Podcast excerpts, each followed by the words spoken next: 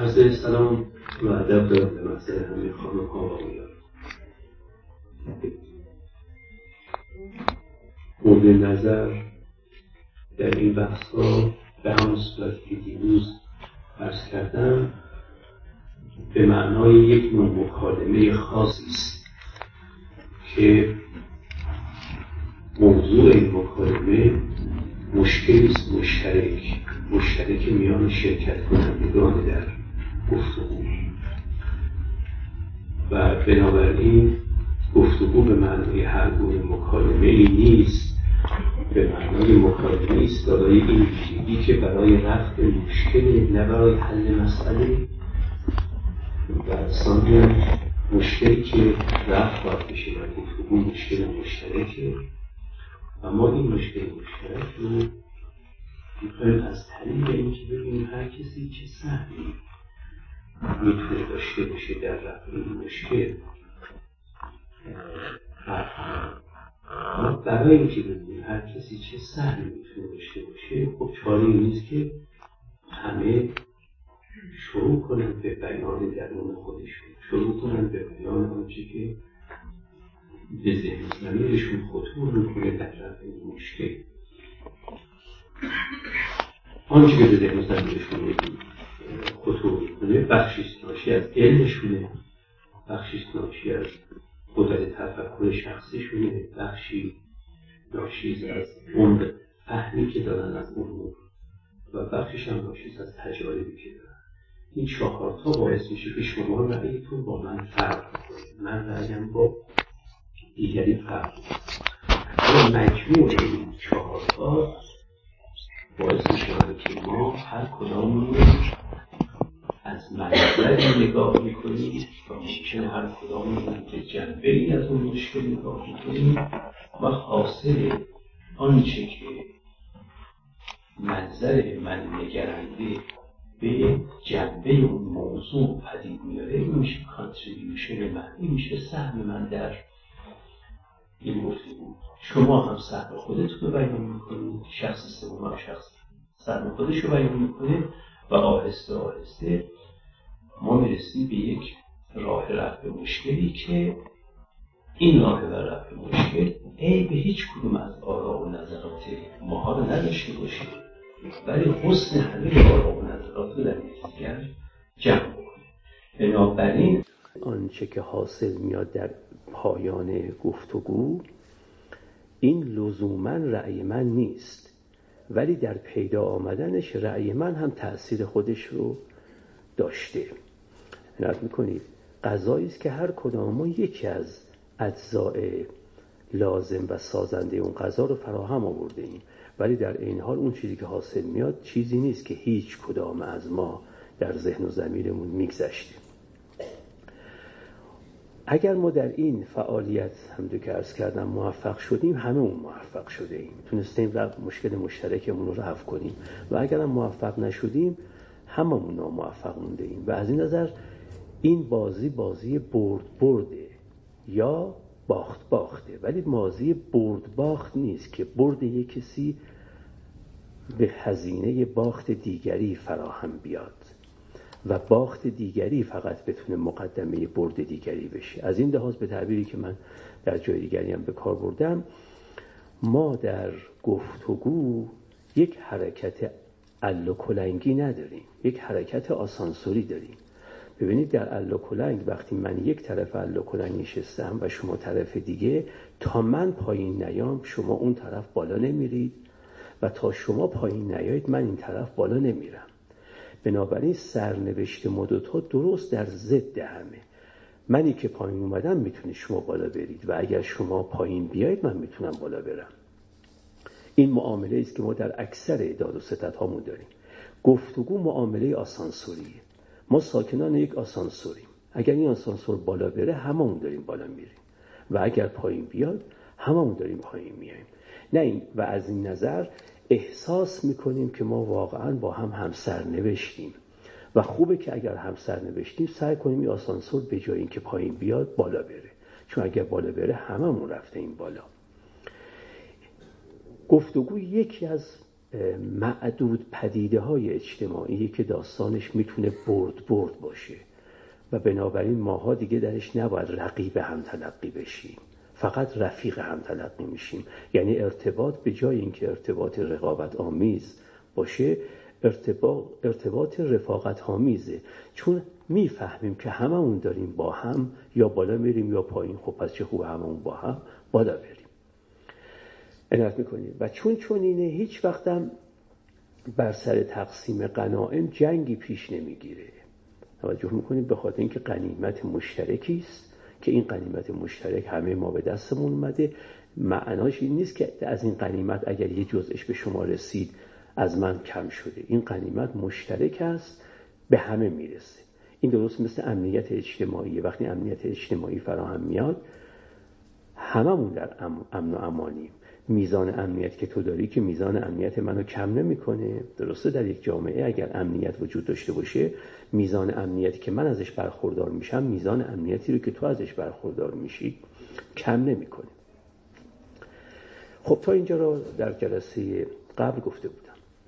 بعد از این سخنی گفتم درباره چهار تا فائده ای که درباره گفتگو گفته شده که هر کدامش بیشتر مورد تأکید یکی از فیلسوفان گفتگوه اگرچه همشون همه چهار تا فایده رو قائلند. و بعد گفتم این چهار تا فایده به نظر اکثر متفکران به حدی هست که گفتگو رو تبدیل به ضرورت می‌کنه. فقط فایده مند نیست گفتگو ضرورت داره برای زندگی.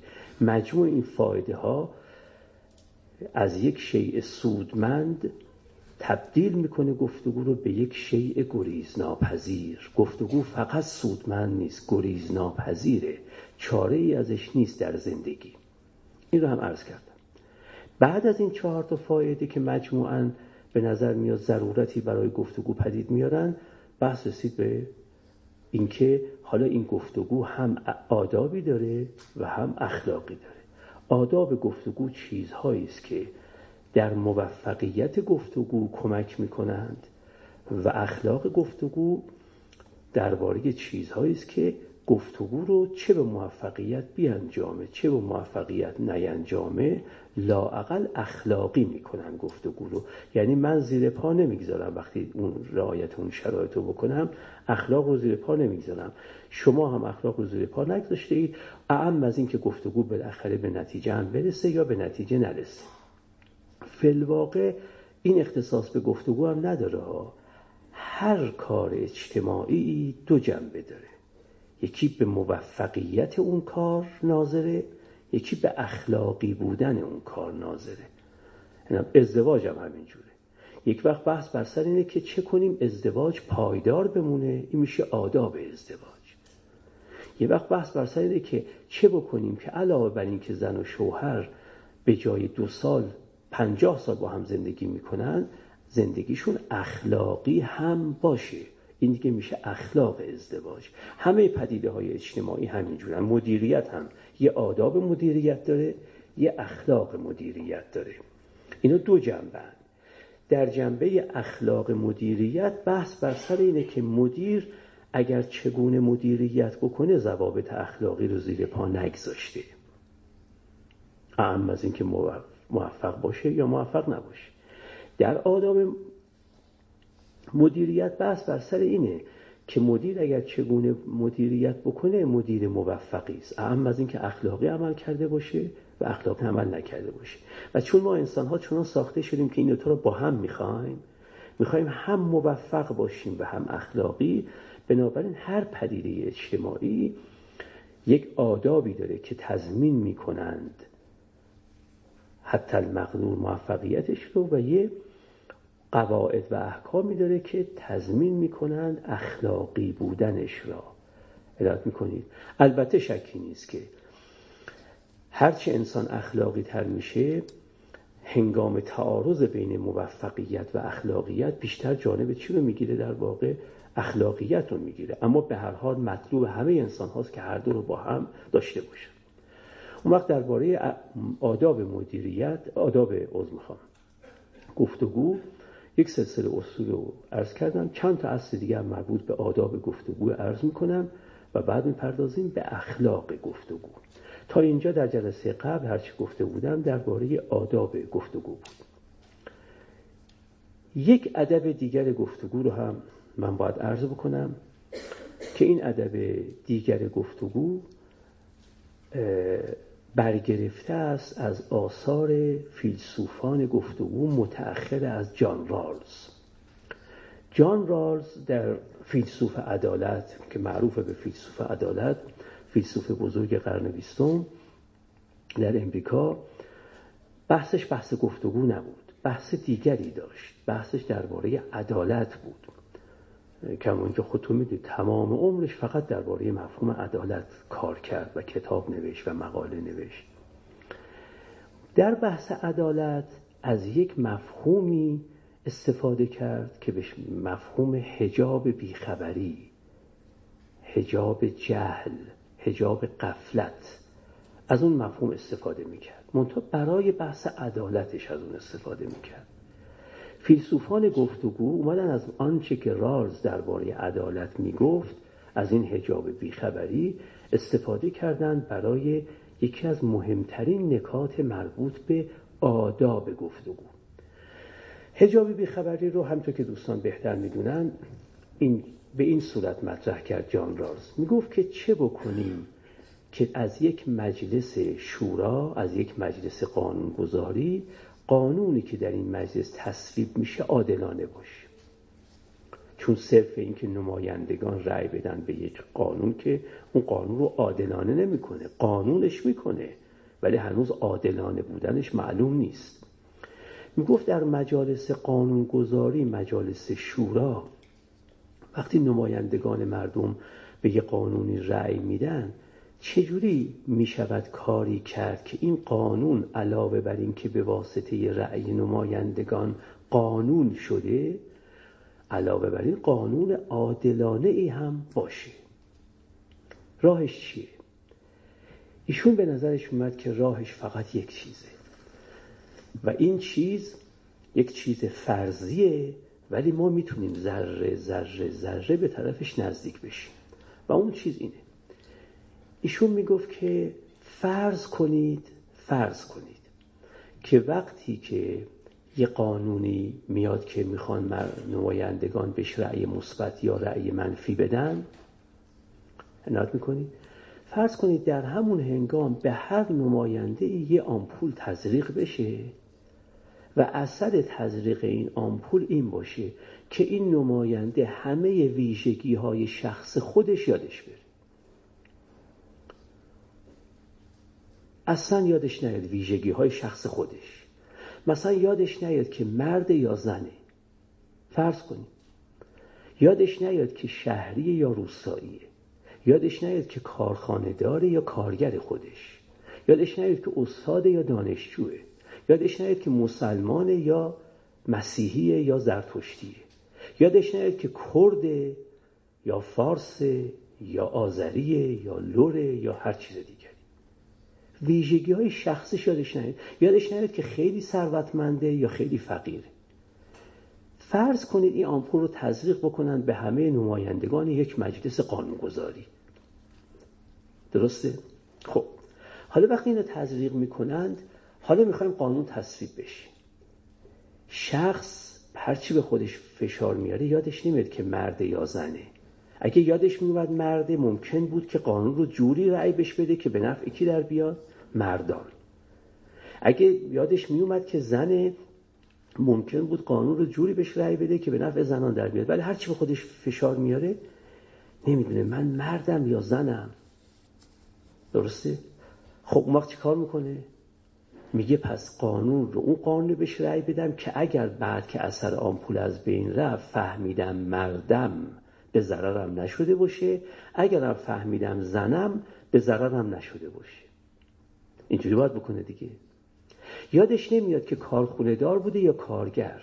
میگه پس قانون رو جوری رأی بهش بدم که اگر بعد از اینکه اثر آمپول از بین رفت یا فهمیدم کارخونه دارم ضرر نکرده باشم. و اگه فهمیدم کارگرم هم ضرر نکرده باشم. یادش نمیاد شهری یا روستایی یادش نمیاد مسلمان یا مسیحی یا زرتشتی یا هر چیز دیگری. یادش نمیاد لوره یا عرض کنم که فارس یا چیز دیگری. بنابراین قانون رو جوری رأی میده که اگر بعد از اثر آمپول از بین رفتن معلوم شد لوره لور ضرر نکرده باشه. درسته؟ و اگر معلوم شد فارسه ضرر نکرده باشه. اگر من احوال شخصی خودم یادم بره اون وقت به قانون چنان رأی میدم که هیچ کس ضرر نکنه. چون خبر ندارم خودم مردم یا زنم قانون رو بهش رأی میدم که نه زنان ضرر کنن نه مردان و چون نمی‌دونم جزء اقلیت جامعه یا جزء اکثریت قانون رو چنان تصویب می‌کنم که نه اقلیت ضرر کنن نه اکثریت. و چون نمی‌دونم شهریم یا روستایی قانون رو چنان تصویب می‌کنم که نه شهریان ضرر کنن نه روستایی. وقتی قانون چه قانون چی؟ قانون عادلانه. قانون عادلانه وقتیه که من تو تصویبش یادم رفته باشه خودی خودم و طبعا منافع خودم یادم رفته باشه. من بارها از این مثال استفاده می‌کنم. میگم اگر دو تا دختر بچهتون دو تا پسر بچهتون با هم بر سر تقسیم کیک با هم دعوا دارند بهترین راهش می‌دونید چیه؟ اینه که بگید یک به بچه هاتون به دو, دو دختر بچهتون به دو تا پسر بچهتون بگید یکیتون این کارد رو بگیره کیک رو دو قسمت کنه و اون یکی اول یکشو برداره درسته؟ خب حالا این بچه شما میگه خب اگه کارت من این کیک رو دو قسمت نامساوی کردم که یکیش بزرگتر بود یکیش کوچیکتر اون وقت اون خواهرم بزرگتره رو برمیداره پس من ضرر می‌کنم درسته؟ و چون اینکه خواهرش کدوم رو برداره در اختیار خودش نیست در اختیار اون خواهر دیگرشه پس کیک رو باید چنان تقسیم کنه که خواهرش هر کدوم رو برداره او ضرر نکرده باشه. وقت باید چی کار بکنه؟ باید کیک رو کاملا مساوی تقسیم کنه. دیگه تمام وسواسش اینه که از وسط وسط تقسیم کنه. چون نمی‌دونی که خواهرش کدوم رو برمیداره. اون وقت وقتی از وسط وسط تقسیم می‌کنه اون خواهر هر کدومش رو برداشت. من ضرر نکردم. به تعبیر دیگری آدم اگر از آینده یک قانون برای خودش بیخبر باشه قانون رو عادلانه تصویب می‌کنه. اگر بدونه وقتی این قانون به مرحله اجرا در میاد در آینده خبر نداشته باشه که برای من این قانون چیکار می‌کنه عادلانه تصویب می‌کنه. نت می‌کنید. رارز حرفش این بود. که قانونها عادلانه نیستند چون نمایندگان یادشون نمیره ویژگی های شخصی خودشون. یادش نمیره که من کارخانه دارم نه کشاورز. من کشاورزم نه دامپرور. من ثروتم از راه خدمات به دست میاد نه از راه تجارت. یا از راه تجارت به دست میاد نه از راه خدمات. چون نمی‌دونم من بالاخره از راه کشاورزی دارم زندگی می‌کنم یا دامپروری یا صنعت یا تجارت یا خدمات چون از این پنج راه آدم ثروت به دست بیارن دیگه. چون نمی‌دونم خودم کشاورزم یا دامپرورم یا از راه خدمات به ثروت می‌رسم یا از راه تجارت یا از راه صنعت قانون رو جوری تصویب می‌کنم که هر کدومش به در اومد من ضرر نکرده باشم. یعنی کاملا منصفانه. قانون منصفانه قانونی است که به دست کسانی نوشته بشه که این کسان خبر از وضع شخصی خودشون ندارن. خب حالا همچین آمپولی که تا الان اختراع نشده درسته؟ که بتونن به من و شما بزنن که هنگامی که می‌خوایم قانون تصویب کنیم همه ویژگی های شخصیمون از دستمون بره. ولی مکانیزم هایی رارز پیشنهاد می‌کرد می‌گفت تو این مکانیزم ها سعی کنید حالا که یادشون نمیره آهسته آهسته مجبور بشند که چنان رفتار کنند که گویی یادشون رفته ویژگی های خودشون و یادشون نمیاد مردن یا زنن و بنابراین قانون بین مرد و زن رو چنان تصویب کنن که عادلانه باشه. اگه بعد فهمیدن زنن بگن خب ضرر نکردم. اگر من فهمیدن مردن بگم ضرر نکردم. این بهش میگن هجاب بیخبری. آدم باید پرده بیخبری رو دوشش بیفته. هجاب بیخبری هجاب قفلت رو دوشش بیفته و یادش نیاد که چه ویژگی هایی داره تا بتونه به مر قانون رفتار کنه یعنی به مر یک قانون عادلانه رفتار کنه. این این مفهوم مفهومی است که برای عدالت به درد رالز می‌خورد. ابداع خیلی مهمیه و در خیلی حوزه ها بعد از رالز از این مفهوم استفاده میشه. از جمله در حوزه گفتگو در حوزه گفتگو هم گفته میشه. اگر گفتگو بخواد موفق باشه چون داریم در باب آداب گفتگو حرف می‌زنیم. یعنی اونایی که موفقیت گفتگو رو عرض می‌کنن می‌خوان تضمین کنن. گفتگو وقتی موفقه که کسانی که وارد گفتگو میشن منافع شخصی خودشون رو دخالت ندند تو گفتگو. بگه من کاری ندارم که نتیجه این گفتگو به سود من می‌خواد بشه یا به زیان من می‌خواد در بیاد. من آن چیزی رو که در میابم بیان می‌کنم. اونی که در دلم و در ذهن و زمیرم میگذره همون رو بیان می‌کنم. نه اینکه در ذهن و زمیرم یه چیزی بگذره ولی برای حفظ منافع خودم یه چیز دیگری به زبان جاری بکنم. عنایت می‌کنید؟ بنابراین برای اینکه موفق بشه گفتگو باید گفته های گفتگو کنندگان با عقاعدشون سازگار باشه نه اینکه عقیدش اینه فلان کار رو بکنیم ولی چون مصالحش اقتضا می‌کنه بهمان کار رو بکنیم اون وقت میگه عقیده من اینه که بهمان کار رو بکنیم. خیلی ما در زندگیمون چه در گفتگو چه در مواقع دیگه این پیش میاد که خودمون می‌فهمیم کار درست اینه که ایکس رو انجام بدیم. اما چون می‌دونیم که اگر کار ایکس انجام بگیره خودمون از انجام گرفتن کار ایکس ضرر می‌کنیم وقت میگیم نه من عقیدم اینه که کار ایگرگ انجام بگیره. یعنی گفتمون با عقیدمون با هم سازگاری نداره. اون چه باعث میشه بین گفته و عقیده فاصله بیفته منفعت شخصیه. نت می‌کنید؟ اینکه من یه چیزی واقعا در اعماق سر و ذهن و زمیرم میگذره ولی یه چیز دیگری به زبانم جاری میشه و این دوتا با هم ناسازگارن. یه باور دارم ولی گفتگوم خلاف باورمه. گفته هم خلاف باورمه. اینه که باورم وقتی می‌خواسته تبدیل به گفتگو بشه به مانع منفعت شخصی برخورد کرده. وقتی به مانع منفعت شخصی برخورد کرد اومد گفتم راهشو کج می‌کنه و خلاف باور از آب در میاد. برای اینکه من زلال بشه وجودم و زلال بشه وجودم یکی از ابعادش اینه که آنچه در زمیرم میگذره در ذهنم میگذره بر زبونم هم همون جاری بشه برای شفافیت وجود من و زلالی وجود من. چاره ای جز این نیست که منافع شخصی از این وسط برن کنار.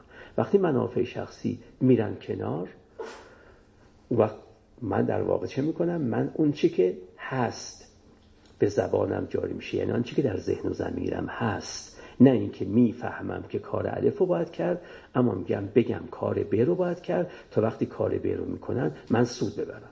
من اینو گاهی وقتا از یک مثال دیگه هم استفاده می‌کنم و احتمالا برای خیلی از دوستانم تکراریه.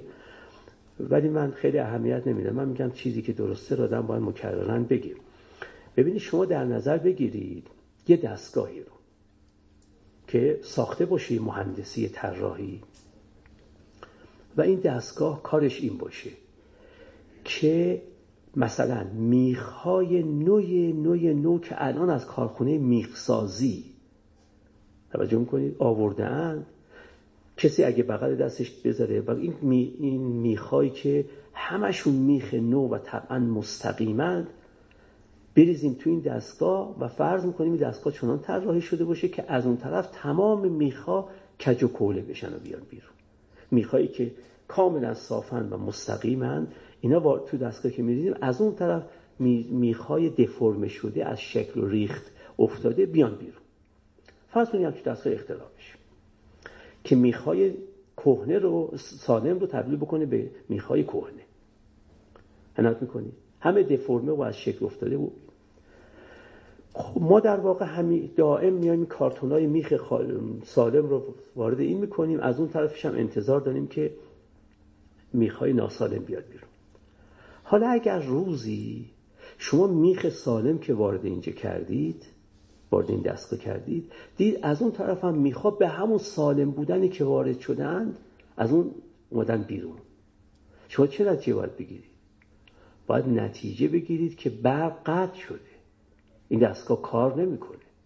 چون اگه برق قطع نشده بود و این دستگاه کار می‌کرد نباید میخوا به همون صورت که وارد میشن به همون صورت هم خارج بشن. اگه درست به همون صورت خارج میشن حتما برق این دستگاه قطع شده. توجه می‌کنی؟ نمی‌تونه برقش روشن باشه و دستگاه کار بکنه و میخه سالم تحویل بده. وجود ما یه همچین جوریه. حلت می‌کنی؟ خیلی وقتها هست که من یک باور سالم وارد ذهنم میشه. اما از اون طرف بر زبان و قلمم یه چیزای دیگه دفرمه جاری میشه. نت می‌کنی؟ دفرمه جاری میشه. یعنی واقعا می‌فهمم تو این ماجرایی که بین من و دوستم بین من و همسرم بین من و همکارم بین من و دشمنم حتی بین من و رفیقم رقیبم هر کی. می‌دونم در این ماجرا حق اینه که الف به است. اما میگم الف به نیست.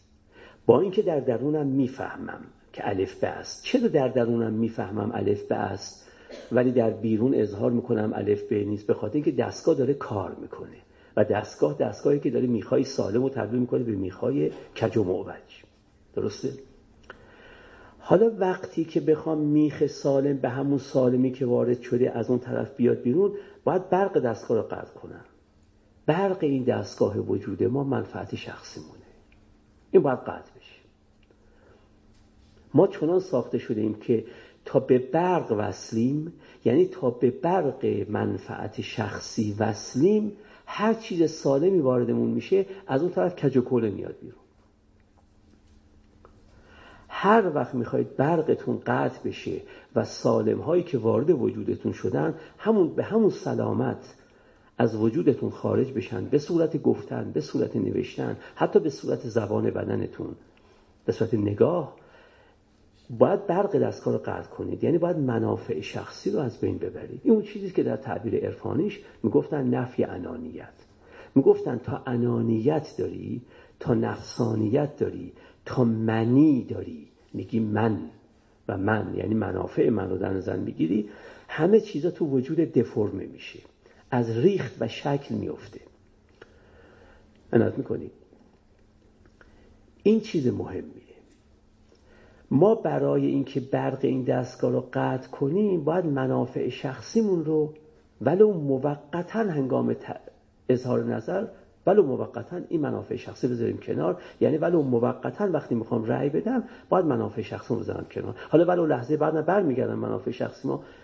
وقتی می‌خوام به شما راهنمایی بکنم یا وقتی می‌خوام به شما آدرس بدم چه آدرس های مادی چه آدرس های معنوی لاقل تو اون لحظه باید منافع شخصی بذارم کنار تا آدرس درست بتون بدم.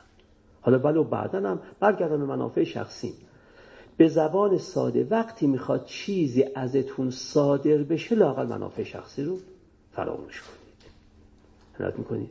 و چون ما معمولا همیشه کما بیش در حال صدور چیزهایی به, به صورت گفتار یا نوشتاریم از خودمون پس به صورت معمول باید منافع شخصیمون رو فراموش بکنیم. وقتی منافع شخصیمون رو فراموش می‌کنیم اون وقت تو گفتگو هر چیزی اونی رو هر کسی از ما اونی رو که واقعا میابد میگه. نه اینکه سخنان خودش رو ببخشید باورهای خودش رو سانسور کنه عوضشون کنه و یه جور دیگه تو گفتگو مشارکت بکنه. بنابراین ادب گفتگو یکی از مهمترین مطالبش اینه که من باید حجاب بیخبری بر رو خودم بیاندازم. پرده بیخبری چادر قفلت. و حواسم نباشه به منافع خودم. اگه حواسم نباشه به منافع خودم اون وقت تو گفتگو چنان شرکت می‌کنم که سود هممون از اون گفتگو میاد بیرون. البته وقتی سود شما بیاد سود من هم دیگه تقریبا گفتم همونطور که ما تو حرکت آسانسوری هستیم حاصل میشه. ولی دیگه نمی‌خوام تو این ماجرا یه سود اضافه برای خودم به حساب بیارم. اون سود اضافه باعث میشه که آسانسور رو دارن به اندازه خودم برن به طرف کجا؟ به طرف پایین. این نکته خیلی مهمی. امروزه در مباحث مربوط به فلسفه گفتگو روی این مفهوم حجاب ما قفلت حجاب بیخبری تأکید فراوان میشه. شما اینو می‌تونید تو شهودهای خودتونم ببینید. ببینید کی وقتی سوالی از کردن درست جواب گفتید کی وقتی از اون داوری خواستن منصفانه داوری کردید؟ نت می‌کنید وقتی که لاغر تو لحظه داوری کاری به خودتون نداشتید.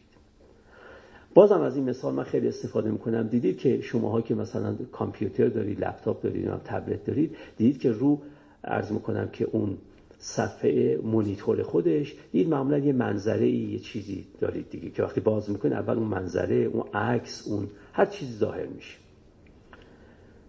عنایت می‌کنید مثلا فرض کنید که شما فرض می‌کنم که رو مونیتورش عکس خودتون رو نقش کرده اید. دیگه هر چیزی که بیا رو مونیتور ظاهر بشه پس زمینش عکس کی در واقع؟ عکس خودتونه. مطالب با پس زمینه عکس خودتون ظاهر میشه. عکستون اون پس زمینه است حالا نوشته ها روی مونیتور ظاهر میشه. حنات می‌کنید ما همینطوری ما تا که مونیتورمون روشن میشه شما تو پس زمینش من مصطفی رو می‌بینید تا وقتی من مصطفی تو پس زمینه هستم حرف درستی از من شما نخواهید شنید. من باید تو کامپیوتر وجودم این عکس خودم رو از این پس زمینه بذارم کنار تا تحت تاثیر قرار نده نوشته ها رو. ما معمولا تو پس زمینه خودمون رو داریم. این سخنان سخنانی است. اصلا و ابدا جنبه های خورقلیایی و عرفانی و ماورایی نداره ها. برای آنچه که جامعه سالم می‌خوایم داشته باشیم چاره جز این نداریم که لاعقل وقتی صادراتی از من داره بیرون میاد به شما می‌رسه چه در طریق گفتار چه نوشتار لاقل در اون لحظات من بتونم خودم رو فراموش کنم و مونیتور وجودم عکس من توش نباشه. تا درست ظاهر کنه آنچه را که باید بر شما اظهار بکنه و ظاهر بکنه. خب دیگه وارد این بحث مفصلتر از این نمیشم. بنابراین ادب بعدی اونی که تضمین می‌کنه موفقیت گفتگو رو اینه که من این پرده بیخبری رو هم بتونم بر خودم بندازم از سرنوشت خودم بی بیخبر باشم. نکته دیگر در ادب گفتگو اینه که شما باید فرض نکنید که هر چرا می‌دانید طرف مقابلتونم می‌داند. بدونید که خیلی وقتا تا چیزی رو به زبان نیارید طرف مقابلتون نمی‌دونه. دیدید گاهی وقتا به شما میگن که خب آقا اینه که در نزاعی که با برادرت با خواهرت با همسرت داشتی چرا این نگفتی؟ میگه خب اینو که دیگه باید بدونه. ما در واقع چون از پنجره وجود خودمون نگاه می‌کنیم فکر می‌کنیم هر چه تو ذهن من هست حتما تو ذهن طرف مقابلم هم هست. یعنی یک نوع قیاس به نفس می‌کنم. فکر می‌کنم که باورهایی رو که من دارم طرف مقابلم هم داره. احساسات و عواطفی رو که من دارم هم حتما طرف مقابلم داره. خواسته هایی که من دارم حتما طرف مقابلم هم داره. نمی‌دونم که خیلی وقتها تا من سخنی رو به زبان نیارم طرف مقابلم نمی‌دونه که من به چنین باوری قائلم.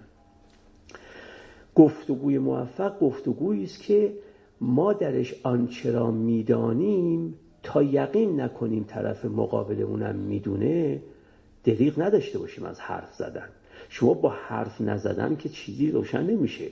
خیلی وقتها هست ما تو گفتگوهای غیر مبحث خود منم در مکالمات عادیمونم خیلی وقتا هست که اختلاف با کسی ایجاد می‌کنیم اختلافمون هم رفت نمیشه. چرا؟ چون اگر جمله ای رو به زبان می آوردیم رفع اختلاف می‌شد. اما فکر می‌کنیم این جمله که اونم می‌دونه دیگه این نیاز به گفتن نداره. ما باید فرض رو بر این بگیریم که هر چرا می‌خواهیم بگیم اون نمی‌دونه. و بنابراین باید به زبان بیاریم. چون به درون افراد دیگران راه ندارن. به درون من شما راه نداری شما منم به درون شما راه ندارم.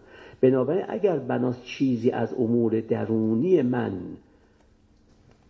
بیاد به میدون باید با زبان خودم بیاد به میدون. طرف علم غیب نداره که بفهمه من در درونم چه میگذره. میگیم آقا خواستی تو اظهار محبت بکنی بهش بگی که من دوستت دارم. میگه خب معلومه که من دوستش دارم. ممکن برای تو معلومه که تو دوستش داری. ولی برای او ممکنه دیگه به شک و شبهه افتاده باشی که شما دوستش داری. میگیم خواستی بگی که من تو این معامله سودی ندارم ها میگه آقا معلومه که من سودی ندارم. خب برای کی معلومه که تو سودی نداری؟ خودت برات معلومه. اینو به طرف مقابلت باید با بیان خودت بگی تا طرف مقابل بفهمه که تو سودی نداری. به زبان دیگه در گفتگوی موفق اصل رو باید بر ندانستن دیگه طرف مقابل گذاشت و بنابراین از گفتن نباید مزایقه کرد از گفتن نباید دریغ کرد. و بنابراین هر چیزی که در سرنوشت گفتگو اثر داره یعنی هر چیزی که سایر مشارکت کنندگان در گفتگو باید بدونن اینو من باید به زبانم بیارم. نمی‌تونم بگم اینا لابد می‌دونن این مطلب رو علل قاعده می‌دونن. مگه میشه ندونند؟ انات می‌کنی. این در همه جا وجود داره. فرق هم نمی‌کنه که گفتگو کنندگان از مقوله همکار و همتراز باشن یا از مقوله ارز کنم که دوست باشن یا از مقوله خیشاوند باشن یا از مقوله هر چیز دیگری. ما در واقع فرض رو نباید به این بگیریم که درون دیگرانم عین درون منه.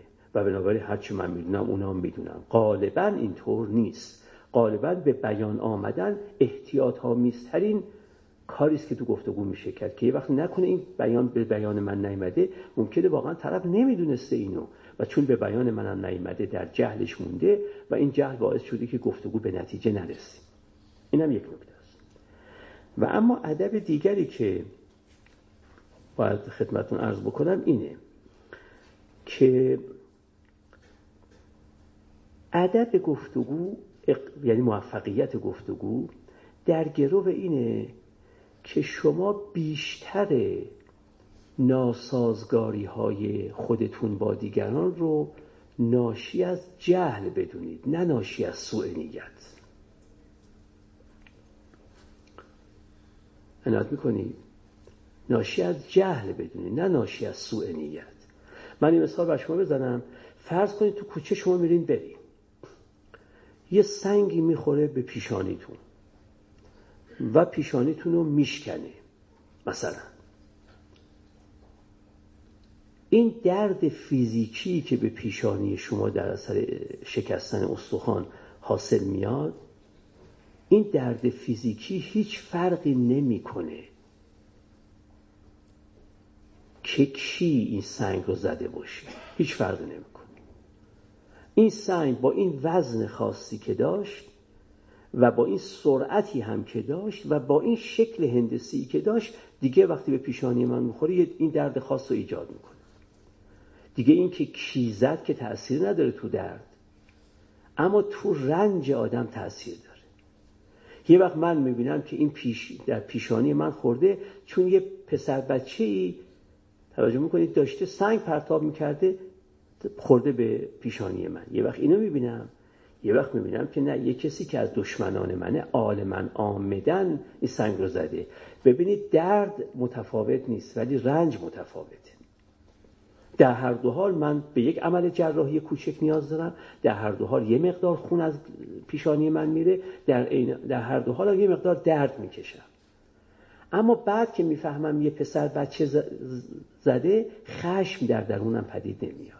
کینه پدید نمیاد نفرت پدید نمیاد. اما اگه بفهمم به جای اینکه یه پسر بچه دسته بر غذا زده باشه یه آدمی که آگاهانه می‌خواسته من ضربه بزنه زده اون وقت خشمم پیدا می‌کنم کینم پیدا می‌کنم نفرتم پیدا می‌کنم. یعنی در زندگی می‌شود دو تا پدیده درد واحد ایجاد کنند اما رنجهای متفاوت ایجاد کنند. خب حالا فرق این دو مورد چی بود؟ فرق این دو مورد چی بود؟ که وقتی فهمیدید یه پسر بچه همینطور زده خورده به پیشانی شما تا وقتی که فهمیدید که یکی از دشمنانتون می‌زده که شما رو بکشه و موفقم نشده ولی لاغر این زخم وارد کرده به شما. فرق این دوتا چیه که با اینکه دردش واحده رنجش واحد نیست؟ فرق این دوتا اینه که در مورد پسر بچه ما به سوء نیت قائل نیستیم. به جهل قائلیم. میگیم اون که زد از سر نادانی زد نه از سر سوء نیت و بدسگالی و بداندیشی و بدخواهی در حق من.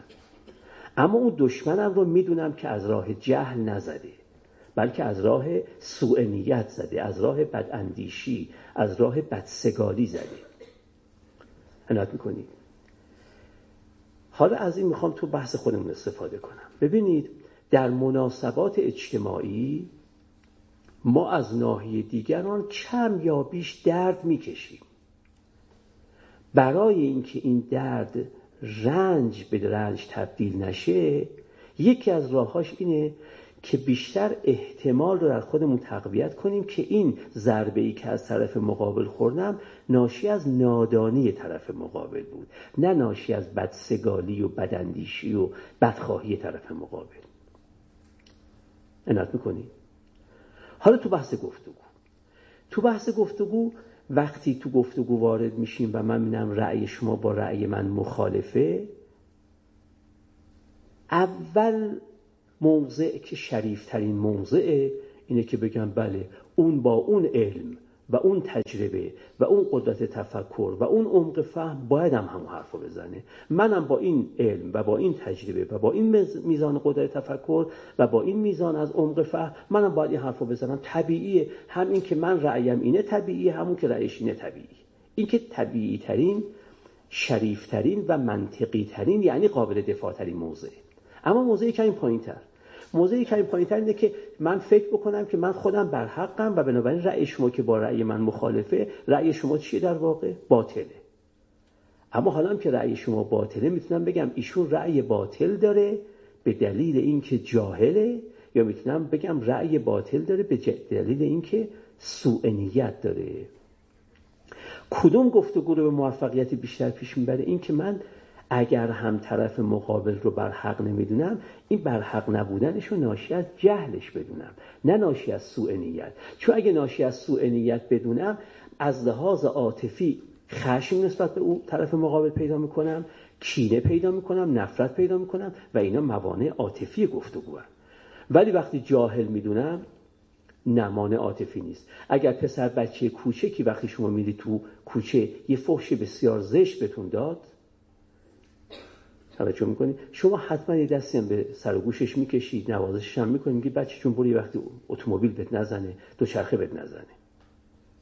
با اینکه فوش رکیک داده به شما. اما همون اگر یک شخص بزرگ سالی به شما بده همون فوشم بده شما خیلی میرنجید چرا؟ چون اولی رو میگید نمی‌دونست اصلا چی داره از دهنش صادر میشه. نمی‌دونه فحشی که از دهنش صادر میشه معناش چیه.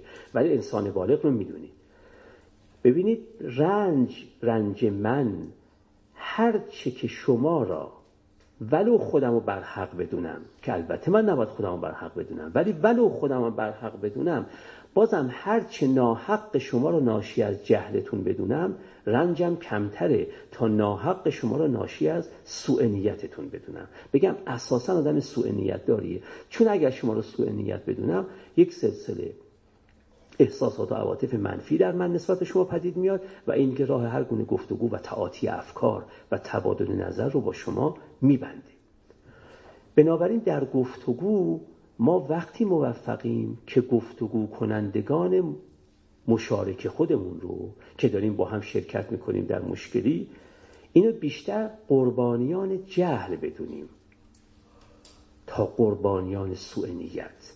قربانی سوء نیت دونستید دیگه عاطفه منفی دارید و دیگه اصلا خودتون نمی‌تونید با او هم سرنوشت بدونید و بگید ما سوار یه آسانسوریم که اگه اون بالا بره هممون رو بالا می‌بره و اگر پایین بیاد هممون رو پایین میاره. آیا این دیدگاه به لحاظ روانشناختی هم اثبات شده هست یا نه؟ یعنی آیا به لحاظ روانشناختی منظورم روانشناسان تجربی روانشناسان آزمایشگاهی هم تأیید می‌کنن که اکثر خطاهای آدمیان ناشی از سوء نیت نیست بلکه ناشی از جهله؟ یا این یه فرضیه که برای دلخوش که خودم من می‌ذارم. واقعیت اینه که یکی از پیشرفت های جدی روانشناسی در قرن اخیر اینه که اتفاقا روانشناسان آزمایشگاهی یعنی اونایی که به لحاظ مباحث صرفا نظری و فلسفی حرف نمی‌زنن. با آزمایش ها در آزمایشگاه ها حرف می‌زنن. اونا میگن اتفاقا همینطوره.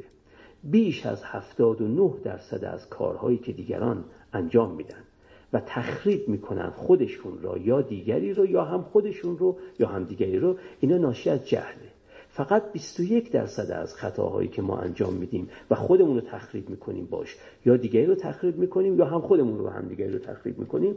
اینا ناشی از جهل از سوء نیته 21 درصد سهم سوء نیت و 79 درصد سهم جهله بنابراین ما بیشتر طعمه جهلیم تا طعمه سوء نیت. بیشتر نمی‌دونیم تا اینکه بد کسی رو بخوایم. چه وقتی به خودمون ضربه می‌زنیم چه وقتی به دیگری ضربه می‌زنیم و چه وقتی کاری می‌کنیم که هم به خودمون ضربه می‌زنیم و هم به دیگری ضربه می‌زنیم. این نکته خیلی حال شما رو بهتر می‌کنه. این نکته دردهای شما رو کم نمی‌کنه ولی رنج رو کم می‌کنه. و خیلی مهمه که درد در آدمی به رنج تبدیل نشه. عنایت می‌کنی این خیلی اهمیت داره. که دردی که در من هست تبدیل به رنج نشه. به رنج تبدیل نشه یعنی منو معروض خشم نکنه. منو دستخوش کینه نکنه. دستخوش نفرت نکنه. دستخوش ناامیدی نکنه. دستخوش بدبینی نکنه. دستخوش سرخوردگی نکنه. دستخوش احساس تحقیر شدگی نکنه. دستخوش احساس مسخره شدن نکنه. دستخوش این احساس نکنه که من بهم توهین شده. اگر می‌خواید دستخوش این یازده تا احساس و عاطفه منفی نشیم بنا رو بر این بگذارید که کسانی که با شما جور کردن جفا کردن خطا کردن ظلمی کردن هر چی کردن بنا رو بر این بگذارید که ناشی از جهلشونه نه ناشی از سوء نیتشونه. اگر این بنا رو بگذارید غیر از اینکه مطابق با تعالیم فرزانگان و عارفان و بسیاری از فیلسوفان عمل کرده اید فرضتون فرضی است که روانشناسی آزمایشگاهی روزگار ما هم تأیید می‌کنه. این روانشناسان به طور متوسط 79 درصد این موارد رو ناشی از سوء نیت نمی‌دونن ناشی از جهل می‌دونن. خب این باعث میشه که من دیگه می‌تونم با شما گفتگو کنم. چرا؟ چون وقتی می‌دونم شما ظلم من کرده اید و اثر جهلتون اول واکنش هم اینه که این جهل شما رو تبدیل به چی بکنم؟ علم بکنم. این چقدر فرق می‌کنه؟ تا وقتی که بدونم ناشی از سوء نیتتونه که اولین واکنش هم اینه که انتقام رو بگیرم. تقاس کنم. قصاص کنم. معامله به مس کنم. مشت زدی دندونم شکست. منم مشت می‌زنم دندون میشکنم. چون فکر می‌کنم مشتی که من زده ای از سر سوء نیت زده ای اینجا اولین واکنش من انتقامه. کینجوییه. درسته؟ تقاسه تلافیه. برخلاف وقتی که می‌دونم که طرف از نظر شما بچه وقتی فحش میده اولین واکنش اینه که بچهشون می‌دونی این حرف یعنی چه؟ چرا بهش میگید می‌دونی این حرف یعنی چه؟ یعنی می‌دونید که این فحش شدن ناشی از اینه یه چیزی رو نمی‌دونه این بچه. و بنابراین اول میشید معلمش به جای اینکه منتقمش بشید. به جای اینکه در ساعت انتقام از او برمیاید بیشتر در ساعت تعلیم او برمیاد و این گفتگو رو هموار می‌کنه. تو گفتگو خوب ما در مقام یاد دادن به دیگری و یاد گرفتن از دیگری باشیم. نه اینکه این اندیشه رو داشته باشیم که دیگران دارن این کار رو انجام میدن. و اما آخرین چیزی که در باب ادب گفتگو من خدمتون می‌خوام عرض بکنم اینه که گفتگو وقتی مؤثره که حرف کسی حرف خودشو بزنه. توجه می‌کنی؟ اگر ما هممون اینجا فرض ما الان اینجا صد نفر باشیم و هممون می‌خوایم گفتگو کنیم برای رفع مشکل مشترکمون. از ما صد نفر اگر 90 نفرمون رأیمون از یک کسی تقلید کرده باشیم به جای صد نفر چند نفر اینجا هستن؟ یازده نفر. یه ده نفر و یه نفر. درسته؟ برای اینکه صد نفر که با هم گفتگو می‌کنن صد نفر باشن که با هم گفتگو می‌کنن هر کسی باید آنچه را خودش یافته است بگه. وگرنه اون 90 نفرمون که مقلد یک کسی شدند اون 90 نفرمون که یک حرف می‌زنن اونا یک نفرند. و بنابراین ما یازده نفریم نه صد نفر. گفتگوی موفق خوداندیش می‌خواد. آدمهایی می‌خواد که خوداندیش باشن مستقل بیاندیشن. تا هر کسی بتونیم بگیم تو هر سری عقلی هست. وگرنه دیگه تو اگر بنا باشه تقلید در کار باشه دیگه نمی‌تونیم بگیم تو هر سری عقلی هست. می‌تونیم بگیم تو هر پنج هزار سر چند تا عقل هست در واقع؟ یه عقله. چون هر پنج هزار نفرشون مقلد یک کسن خود اندیشی یعنی اینکه آدم شخصا با تمام امکانهایی که هستی بهش داده امکانات ادراکی و معرفتی که بهش هستی داده با خودش فکر بکنه درباره این موضوع. توجه می‌کنید و رأی خودش رو به زبان بیاره. این اهمیت داره. نه اینکه هممون بریم از کسی بپرسیم این مثل یه قیام و قعود در یه مجلسیه که نمایندگان مجلس همشون فرمان برن از یک شخصی. اینا دیگه نمی‌تونیم بگیم 500 تا آدم بودن 500 تا رأی داشتن. توجه می‌کنید باید بگیم 500 تا آدم بودن و دو تا رأی داشتن. یه تعدادشون مقلدی یک کسی بودن یه تعدادشون مقلد کسی دیگه بودن. بنابراین چند تا رأی در واقع ما در اینجا داریم؟ دو تا رأی داریم. فیلسوفان گفتگو مثل بوور مخصوصا در این جهت خیلی تأکید دارن که شما اگر بخواید گفتگو انجام بدید و گفتگوی موفق انجام بدید چاره ای جز این ندارید که هر گونه تلقین پذیری هر گونه القاء پذیری هر گونه تقلید هر گونه تعبد هر گونه تبعیت از افکار عمومی هر گونه تبعیت از مدهای فکری زمانه هر گونه تبعیت از مدهای فکری اینا رو بذارید کنار. چون اگر من تلقین پذیر باشم و القا پذیر باشم و اهل تقلید باشم و تعبد داشته باشم نسبت به کسی و تابع افکار عمومی باشم و مدهای فکری زمانه وضع منو مشخص بکنن و بگم من روح زمانه رو میپذیرم دیگه خوداندیش نیستم. حنات می‌کنید ما باید اجازه بدیم به خودمون. حالا این که میگم به خودمون میگم چرا گفتم به خودمون. ما باید به خودمون اجازه بدیم که فکر بکنیم و خودمون فکر بکنیم. یعنی مستقل اندیشی داشته باشیم. حالا گفتم چرا به خودمون؟ ببینید حکومت ها رژیم های سیاسی اینها از لحاظ حقوق اگه سالم بخوان باشن از لحاظ حقوقی باید اجازه بدن که هر کسی رأی خودش رو به زبان بیاره. اگر رژیم های سیاسی سالمی باشن عادل باشن قابل دفاع باشن باید به هر شهروند اجازه بدن رأی خودش را به زبان بیاره. به قلم جاری کن درسته؟ اما حکومت ها دیگه بیشتر از این فرق با هم ندارن. و حکومت ها از این جهت فرق دارن با هم که بعضیشون اجازه میدن شهروندانشون آرا و عقایدشون رو به زبان و قلم جاری کنن. بعضیشون اجازه نمیدن شهروندانشون آرا و انظار خودشون رو به زبان و قلم جاری کنن. حکومت ها فرقشون فقط تا اینجاست. اما شهروندان چی؟ خود شهروندان.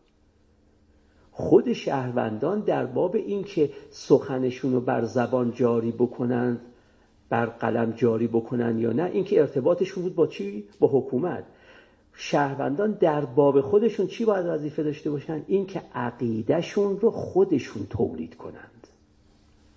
نه دیگری عقیده در ذهنشون تولید بکنند بنابراین می‌خوام این عرض بکنم. تفکیک کنیم بین دو مطلب که خیلی وقتا به نظر من تفکیک نمیشه.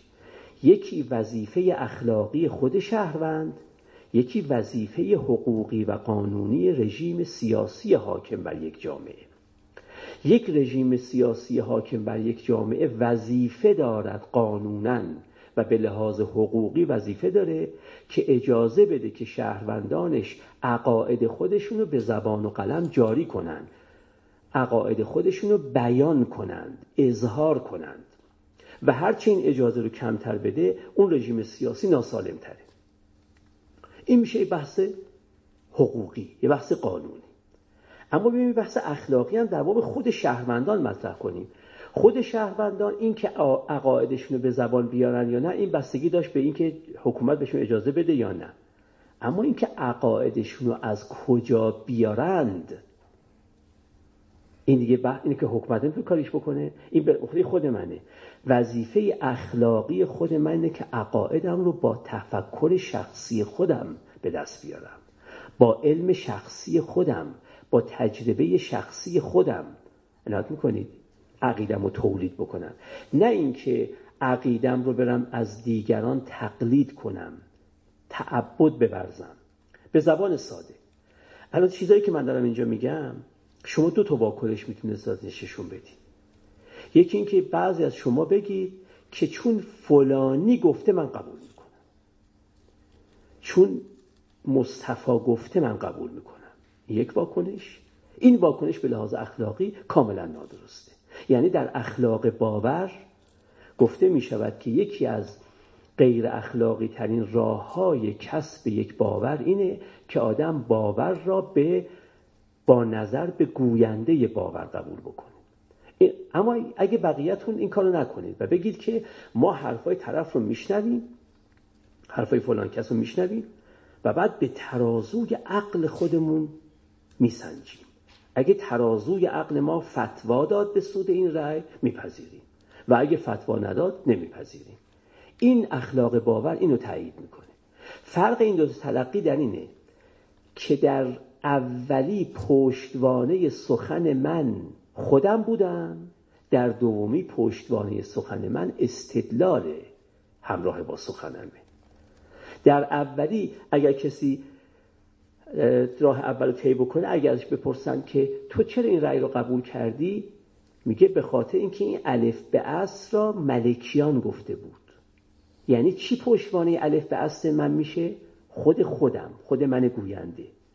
اما در دومی میگه نه من به خاطر اینکه ملکیان گفته بود الف به اصل قبول نکردم. بعد از اینکه ملکیان گفت به عقل خودم رجوع کردم و دیدم آره عقل منم تأیید می‌کنه این حرف رو. قبول کردم. و اگه عقلم تأیید نمی‌کرد قبول نمی‌کردم. یعنی ترازوی پذیرش و وازنش آرا درون خودمه نه در بیرون.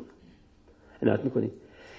اخلاق باور میگه فرق است بین کسانی که عقیده ای رو میپذیرند به دلیل اینکه استدلال همراه اون عقیده رو قانع کننده میابند و کسانی که عقیده رو میپذیرند چون گوینده اون عقیده شخص خاصی بوده.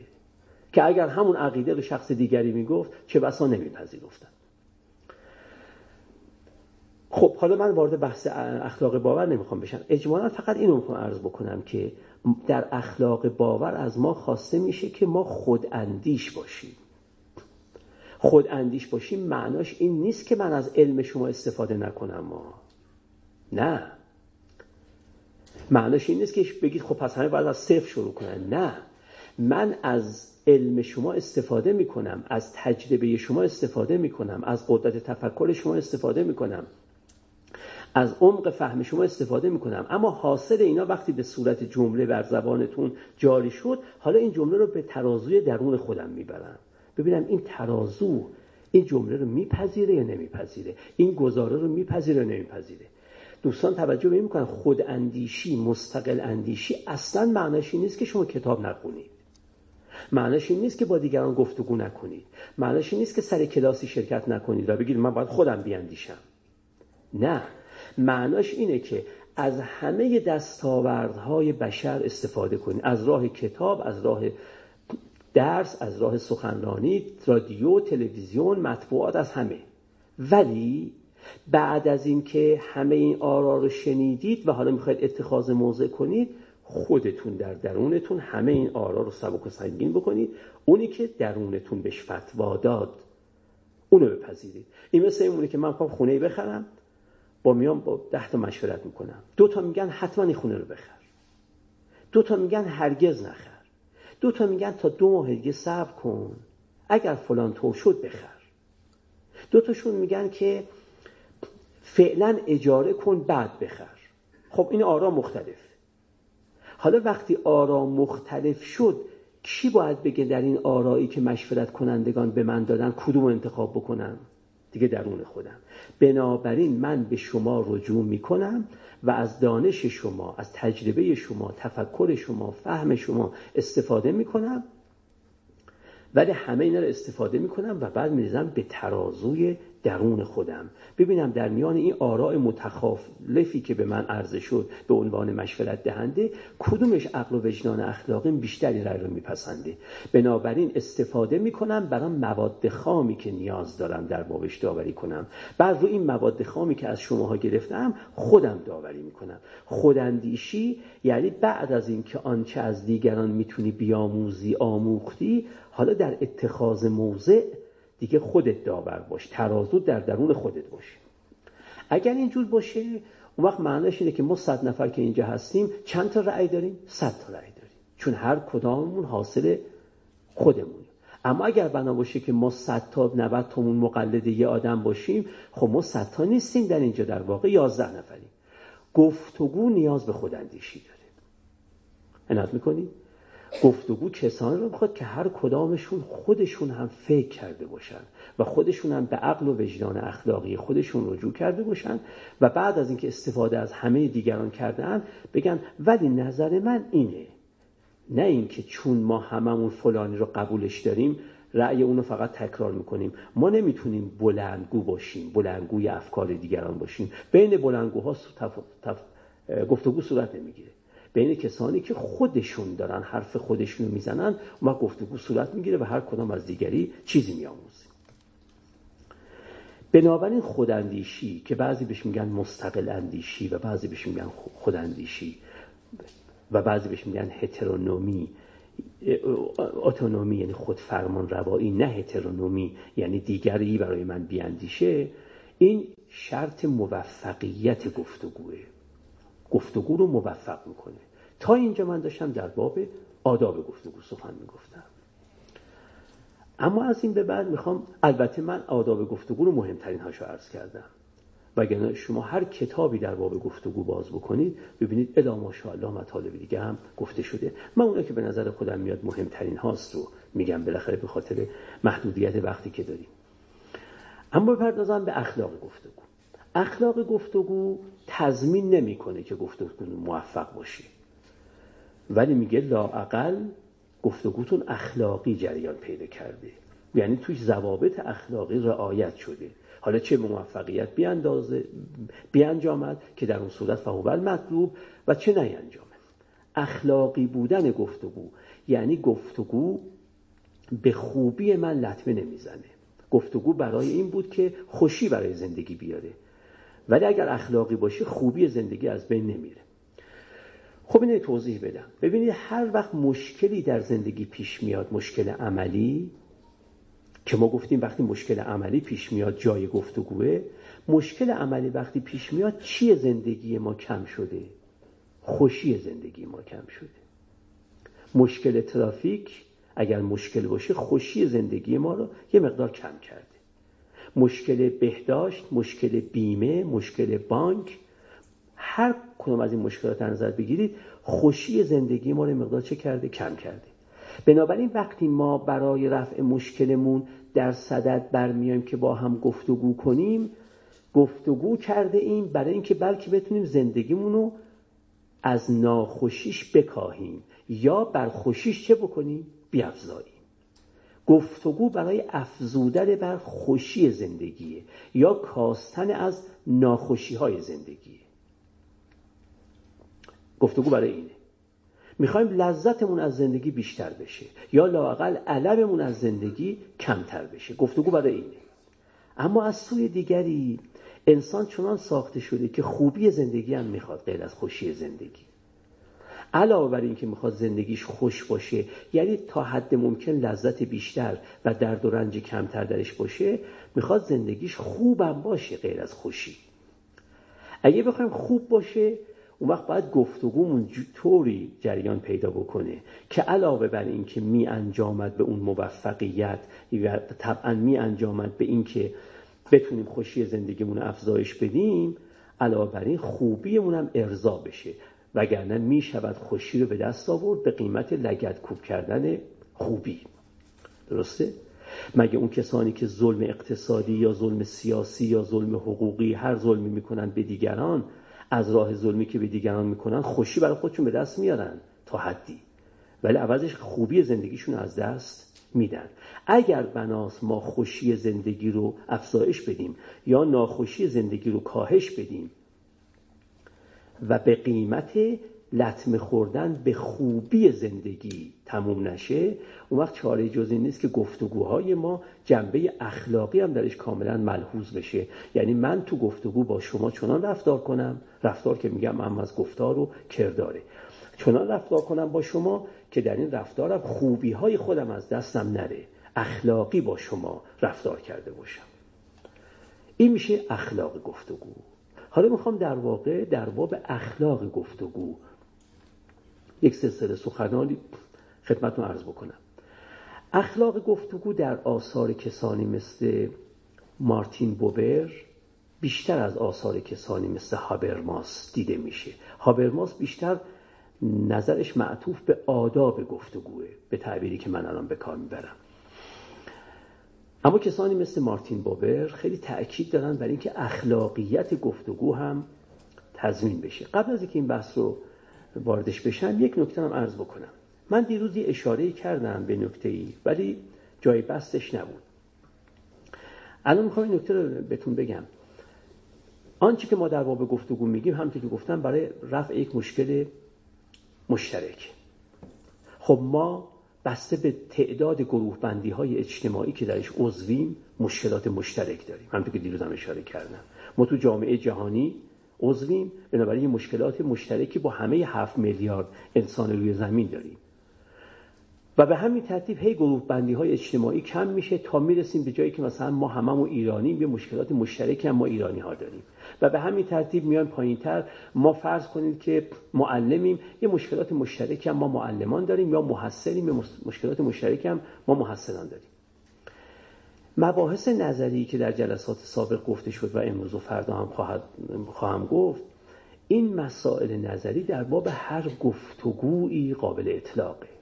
چه در سطح جهانی باشه که مشکلات همه انسان ها باشه چه در سطح خانوادم باشه که مشکلات خود منم و افراد خانوادم یه مشکل مشترکی داریم. مثلا هممون فقیریم.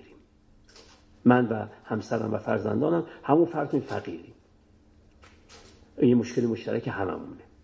عنایت می‌کنید یا هممون افسرده ایم مشکل مشترک داریم. پس در همه سطوح و مراتب مختلف اشتراک مشکلات میشه گفتگو کرد. اما تمام چیزی که من در جلسه قبلا به اشاره بش کردم و می‌خوام تاکید کنم اینه که ما از مشکلاتی که مشترک بین تعداد کمتری است باید شروع کنیم. عقل اقتضا می‌کنه. که چراغی که به خانه رواست به مسجد حرام باشه. من اول باید بتونم با همسر خودم با فرزندان خودم بعد بتونم اگه معلمم با دانشجویان خودم و به همین ترتیب با خیشاوندان خودم تا بعد برسم به دوستان خودم تا بعد برسم به ارز کنم که همسنفی های خودم و بعد برسم به هموطنان خودم و به همین ترتیب. بنابراین عاقلانه نیست که اگر دستمون به اون مشکلات بزرگ نمی‌رسه دست از مشکلات کوچک برداریم. بلکه درست عکس این عقل اقتضا می‌کنه که ما از این اصول در مشکلات خانوادگی اون استفاده کنیم در مشکلاتی که با همکارانمون داریم در مشکلاتی که با خیشاوندانمون داریم و به همین ترتیب. نباید یه سلسله مباحثی یاد بگیریم که چه بسا تا آخر عمر به دردمون نخوره. چون تا آخر عمر یه گفتگوی دیالوگی بین هفت میلیارد انسان روی زمین ممکنه ما شاهدش نباشیم. و بنابراین آنچه اینجا یاد می‌گیریم ممکنه تا آخر عمرمون به دردمون نخوره اگه منتظر یه گفتگوی عظیم باشیم. اما می‌تونیم مشکلات رو بیاریم در سطوحی که تعدادش اندک شمارتره تعدادش معدودتره. به زبان ساده براتون بگم اگر روزی آشتی ملی صورت نمی‌گیره ولی آشتی خانوادگی که کسی از ما جلوشو نگرفته. منتظر آشتی ملی نباید بود. بگیم این بحثا به درد وقتی می‌خوریم که آشتی ملی بخواد فراهم بیه ممکن تا آخر عمر من وفا نکنه که کشوری به آشتی ملی برسه. درسته؟ به هماندیشی ملی برسه. اما دیگه لاقل من می‌تونم که آنچه را که می‌تونم در طول عمرم بهش برسم رو به جد بگیرم و عملا ازش استفاده کنم. از این لحاظ می‌خوام عرض بکنم که این نکات رو ما باید با خودمون ذره ذره ببرزیم. البته انقلاب هم نمی‌تونه رخ بده. به این معنا که نمی‌تونم از فردا صبح که این کلاس تموم بشه عوض بشم یک سره بشم یه آدم دیگه ولی ذره ذره ذره اینو با خودمون ببرزیم این نکاتی گفته میشه. چه تو آداب گفتگو وقتی گفته میشه و چه تو اخلاق گفتگو. حالا بپردازم در واقع در باب آنچه که اخلاق گفتگو اقتضا می‌کنه. اولین چیزی که در اخلاق گفتگو هست اینه که چسبندگی به باورهای خودمون نباید داشته باشیم. اگر به باورهای خودتون چسبیدید اون وقت دیگه در گفتگو سودی شما نمی‌برید. خودتون از گفتگو به دیگران هم سودی نمیرسونید. شما همیشه باورهای خودتون رو از داشته های خودتون بدونید. نه از بوده های خودتون. عنایت می‌کنید؟ اگر روزی خودتون رو مساوی با عقایدتون دونستید اون وقت وقتی کسی بخواد عقیده ای رو از تون بگیره گویی می‌خواد خودتون رو از خودتون بگیره. و خب طبعا شما مقاومت نشون می‌دید. درسته؟ اگر من فکر بکنم که من فلانی مساویم با عقایدی که دارم فکر بکنم من این فقر عقیده دارم و من مساویم با این فقر عقیده خب اگر شما توی گفتگویی بخواید این عقاید رو از من بگیرید بخواید ضعف این عقاید رو نشون بدید بخواید با استدلال نشون بدید که این عقاید عقاید موهومیند اون وقت انگار دارید خود مرا از خودم می‌گیرید. و خب شکی نداره که هیچ کسی هویت خودش رو که نمیبازه. بنابراین راه درست گفتگو برای من اگر بخوام اخلاقی رفتار کنم اینه که در قدم اول عقایدم و جزو بوده های خودم ندونم. جزو داشته های خودم بدونم. جزو داشته ها اگر جزو داشته های خودم بدونم عنایت می‌کنید؟ اون وقت ببینید چقدر تلقی فرق می‌کنه. ببینید الان من کفش خودم رو جزو داشته های خودم می‌دونم. وقتی جزو داشته های خودم می‌دونم جزو خود خودم که نمی‌دونم. من مساوی با کفشم که نیستم. یکی از داشته های من یکی از مملوکات من کفش منه. هویت منو کفش من نمی‌سازه. نتیجه این که کفش خودم رو از داشته های خودم می‌دونم سه تاست. سه تا نتیجه داره. اول نتیجه اینه که اگر من گفتید که این کفشت سوراخ شده یا این کفشش کفش تو مثلا تختش ور اومده من اصلا احساس نمی کنم به من توهین کرده اید. چون جزو داشته های خودم می‌دونم به من. توجه می‌کنید؟ اصلا احساس نمی کنم که به من اهانتی شده یا به من مرا تحقیر کردند یا مرا استهزا کردند عنایت می‌کنید. نتیجهش اینه که نگاه می‌کنم به کفشم. اگه ببینم اون که شما میگی سوراخ شده راست میگید از اونم سپاسگزاری می‌کنم و سعی می‌کنم کفشم رو عوض کنم. و اگر دیدم نه اشتباه دیده ای سوراخ نیست بهتون نشون میدم که اشتباه کرده ای. سوراخ نیست. ولی در هر حال از اینکه دغدغه منو داشته ای سپاسگزارم.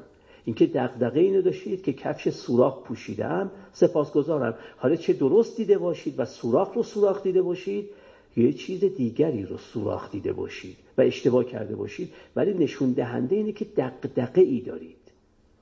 نسبت به من. این نکته اول. نکته دوم این که بعد از اینکه فهمیدم کفشم سوراخ شده اگه شما درست تشخیص داده باشید در ساعت بعد میام که کفشم رو عوض کنم با یه کفش دیگری که این عیبو نداشته باشه. سوراخ نباشه. اینم نتیجه دومه. و نتیجه سوم اینه که اگر اون کفش دیگر را شما خودتون به من هدیه کنید که دیگه نباید خودم بخرم این فقط نشون دهنده عشق شماست دیگه در حق من. که دیگه اون کفش دیگر رو هم که کفش جای این کفش کهنه من می‌خواد بنشینه اونم شما من هدیه می‌کنید و من رو معاف می‌کنید از اینکه در از بابتش پول بپردازم. حالا فرض کنید یکی از عقاید من اینه که الف به است فرض کنید من این الف به است را به صورت کفش خودم نگاش کنم و یکی از دارایی های خودم بدونم. شما در یک گفتگوی به من میگید که این الف به است خلاف واقع این عقیده تو خلاف واقع یا این عقیده تو عقیده موجه و مستدلی نیست. یا این عقیده تو معقول نیست. چون عقاید سه تا عیب ممکنه پیدا کنن. یکی اینکه کاذب باشند صادق نباشند.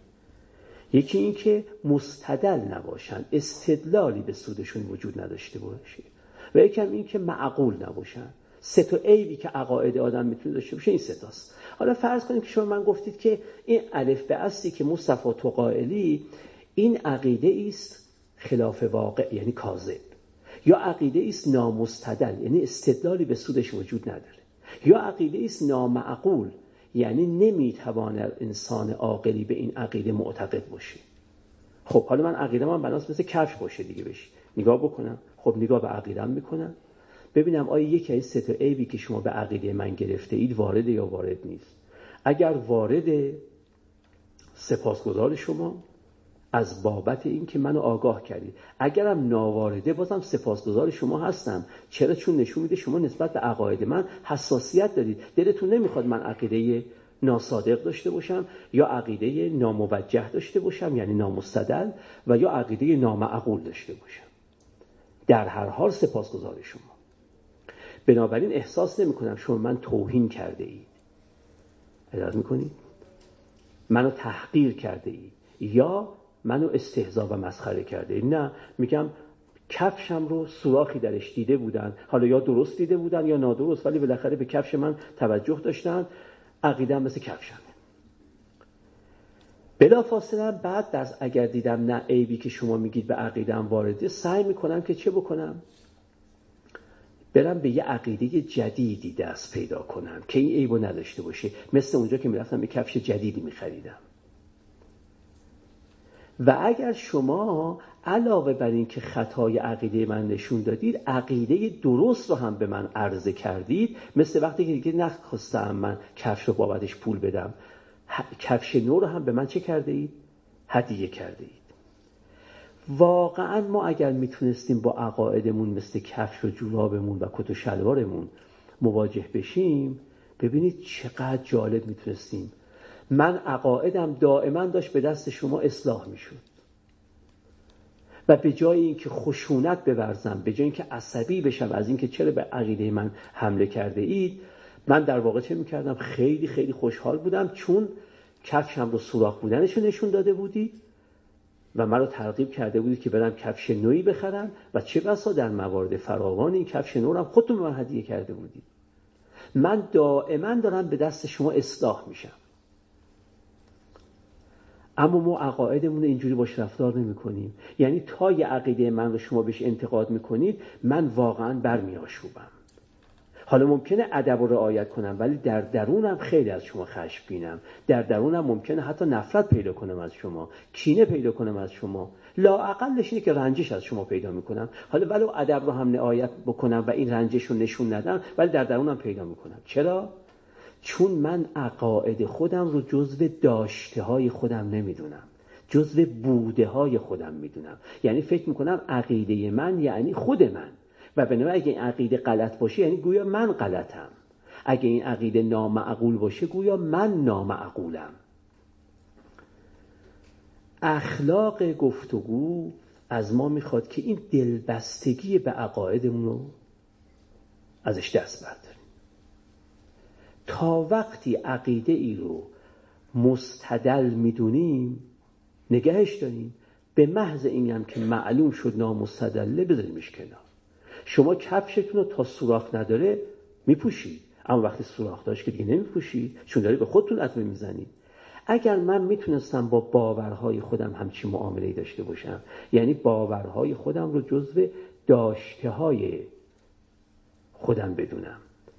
و بنابراین وقتی از من میگیریدش بگم بله تبدیل به احسن کرد. فلان دوست من اومد عقیده منو تبدیل به احسن کرد. مثل کسی که بیاد خونه ویران منو بگیره و یه خونه نو به من تحویل بده. عقیده منو تبدیل کرده به چیز بهتری. این گفتگو رو می‌کنه یک فضای دوستانه. و من سپاسگزار همه کسانی میشم که در گفتگو با من شرکت می‌کنن. چون دائما دارن از طریق دیگران بازخورد می‌گیرم و دائما دارم عقاید خودم رو بهتر و بهتر و بهتر می‌کنم. البته اگر شما خطا کرده باشید در اینکه عیبی در باور من دیده باشید خب عقیدم دست ازش بر نمیدارم. ولی باز همه بازم سپاسگزار شما که به عقاید من توجه دارید. اما اگرم واقعا حق با شما باشه که خب چه چیزی از این بهتر که شما اومدید یک عقیده کاذب یا ناموجه یا نامعقول رو از من گرفته اید و یه عقیده صادق و موجه و معقول به من داده اید.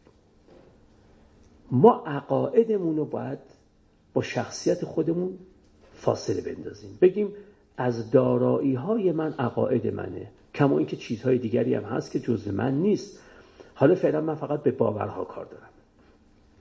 چون باورها هستن که تو گفتگو دائما دارن داد و ستد میشن و تو این گفتگوها می‌خوان جرح و تعدیل بشن. یادتون بیاد جدول کلمات متقاطع دیروز که به مقتضای اون شماها هم کمک می‌کردید به من در باور پیدا کردن و هم گاهی باورهای من چیکار می‌کردید؟ محدود می‌کردید. نمیذاشید باورهام افسار گسیخته بتونن آزادی داشته باشن. محدودشون می‌کردید به یک نوع صدق یا به یک نوع استدلالی بودن یا به یک نوع معقولیت.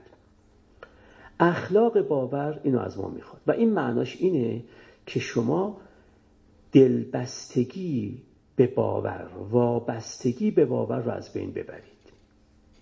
آدم اگر چیزی رو نسبت بهش دلبسته شد و وابسته نسبت به شد هر گونه کاری برای اینکه جدا کنن او رو از اون این کار رو خسمانه تلقی می‌کنه.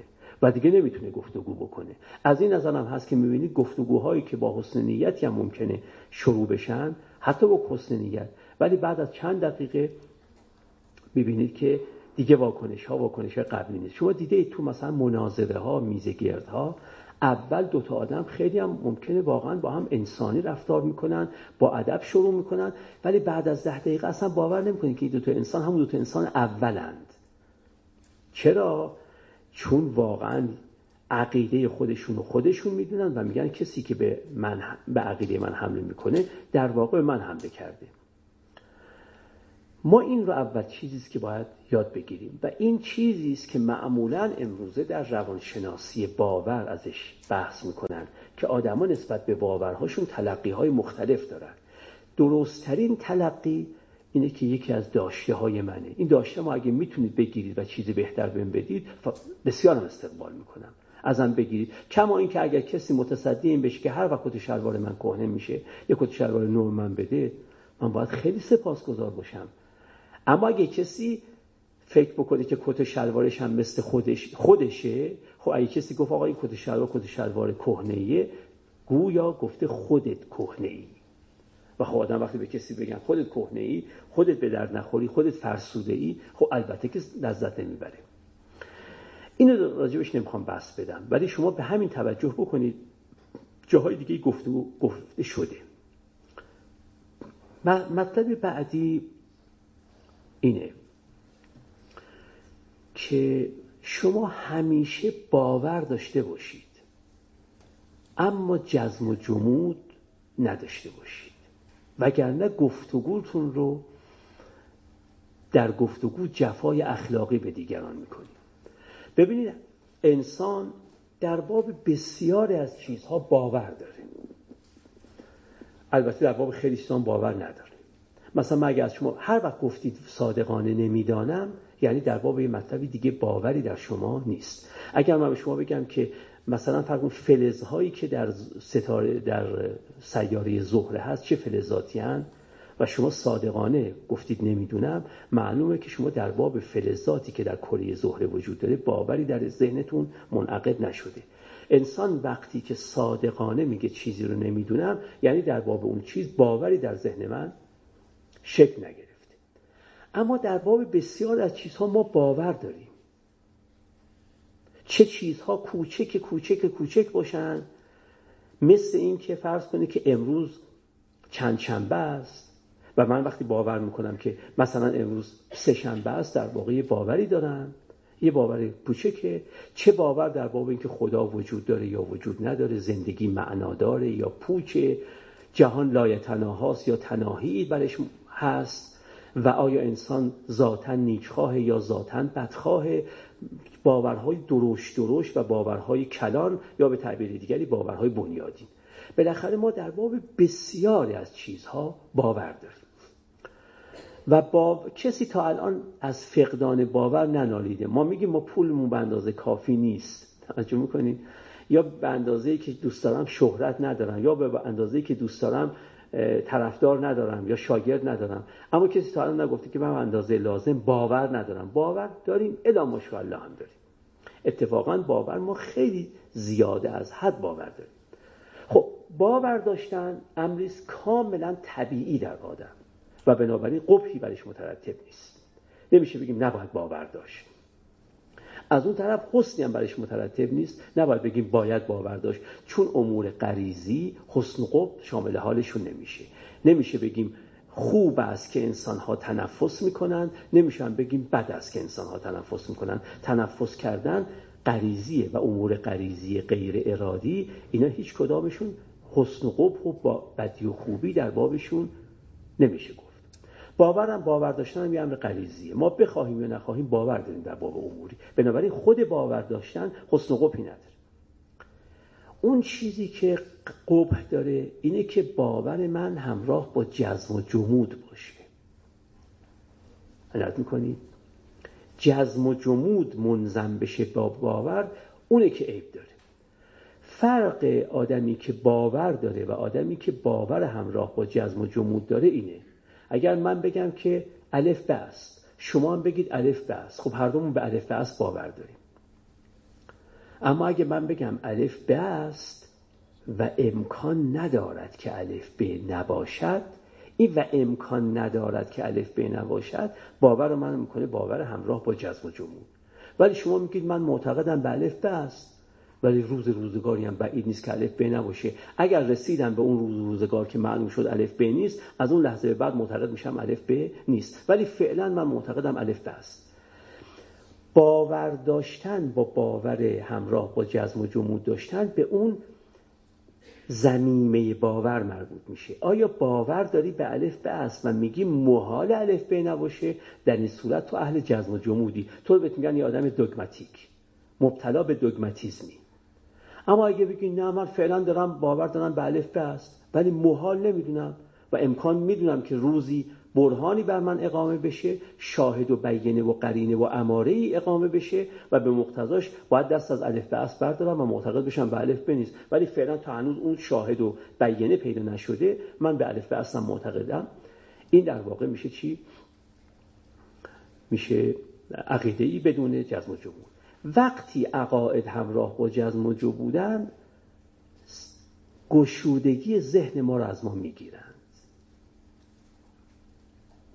اون چیزی که روانشناسان بهش میگن open mindedness یعنی ذهن گشودگی یعنی سعه صدر یعنی باز بودن نسبت به سخن نو. اینو از ما می‌گیره چرا؟ چون گفته این و امکان ندارد که الف ب نباشد. وقتی گفته این و امکان ندارد که الف ب نباشد ما پرونده این داستان رو چه کرده ایم؟ مختومه کرده ایم. وقتی شما پرونده یک باور رو مختومه کردید دیگه آپن نیستید باز نیستید نسبت به حرفهای جدید درباره اون موضوع یا درباره اون مسئله یا درباره اون مشکل. ما برای اینکه این اوپن ماینددنس رو که قدما بهش می‌گفتن شرح صدر امروزه بهش میگن ذهن گشودگی. برای اینکه این ذهن گشودگی رو داشته باشیم چاره جزی نداریم که این و محال است که الف ب نباشد رو از آخر همه باورهای خودمون بزداییم. وقتی میزداییم و احتمال میدیم که الف ب نباشد. منتها به صرف احتمال دست بر نمیداریم از الف به استمون احتمال میدیم الف به نباشد و معناش اینه که اگر روزی دلیلی اقامه شد حاضریم از الف به استمون دست بر بداریم. اون وقت شما سینه گشوده دارید برای شنیدن باورهای دیگه در باب این موضوع یا در باب این مسئله یا مشکل. گفتگو در گفتگو وظیفه اخلاقی من اینه که open mindedness داشته باشم open mind باشم. توجه می‌کنید ذهن باز داشته باشم. تا بتونم از شما چیزی وارد وجود خودم بکنم. وگرنه اگر من پرونده اون مسئله رو مختومه کرده باشم در نظر خودم که اصلا چیزی از شما نمی‌تونم یاد بگیرم. بنابراین این سعه صدر در خودمون افزایش دادن و این گشودگی ذهن رو در خودمون افزایش دادن وظیفه اخلاقی ماست در گفتگوها. باید همیشه پرونده رو مختومه نکنیم و باز نگه داریم. بگیم فعلا من به این نعر رسیدم ولی پرونده بازه. اگه کسی جدیدی اومد برهان جدیدی اقامه کرد دلیل جدیدی آورد من از نو مرور می‌کنم. مثل وقتی که قاضی میگه من حکم رو فعلا موقتا می‌کنم ولی پرونده رو مختوم نگه میدارم اگه روز یه شاهدی برای این قتل پیدا شد یا یه شاهدی پیدا شد برای اینکه این شخص ارز کنم که مقصر نبوده. من از نو پرونده رو باز می‌کنم و از نو مداقه می‌کنم تو پرونده. این حالت باید در همه ما وجود داشته باشه که من بگم من تا الان حکمم اینه که الف به است اما پرونده رو باز نگه داشتم. اگر شاهدی دارید بیارید. بیانه ای دارید. دلیلی دارید. اماره ای قرینه ای دارید. بیارید. من با اون توجه به اون امر تازه وارد از نو پرونده رو باز بررسی مجدد می‌کنم تا ببینم که آیا به رأی جدید می‌رسم یا نه. این اخلاق اقتضای اینو می‌کنه که ما تو گفتگو این حالت رو داشته باشیم. بنابراین گشودگی ذهن یکی از بزرگترین فضائل اخلاق باور است. به کنار گفتگو را موفق تر می‌کنه. گفتگو رو هم خیلی موفق تر ما الان به فضیلت اخلاقیش کار داشتم ها.